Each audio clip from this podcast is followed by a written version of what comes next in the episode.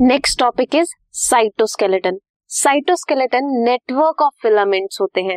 क्या हो सकता है? माइक्रोफिलामेंट्स हो सकते हैं। इंटरमीडिएट फिलामेंट्स हो सकते हैं एंड माइक्रोटिब्यूल्स भी हो सकते हैं।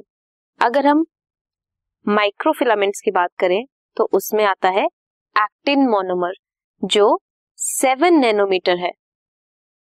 And intermediate filaments fibrous subunits होती हैं eight to twelve nanometer nanometer होता है।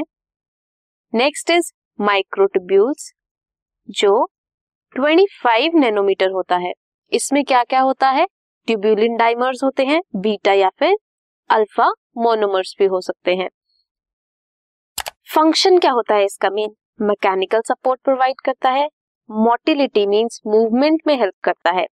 मेंटेन करके रखता है सेल के शेप को। ये होता है function cytoskeleton network of filaments का this podcast is brought you by Hubhopper शिक्षा अभियान अगर आपको ये पॉडकास्ट पसंद आया तो प्लीज़ लाइक शेयर और सब्सक्राइब करें और वीडियो क्लासेस के लिए शिक्षा अभियान के यूट्यूब चैनल पर जाएँ।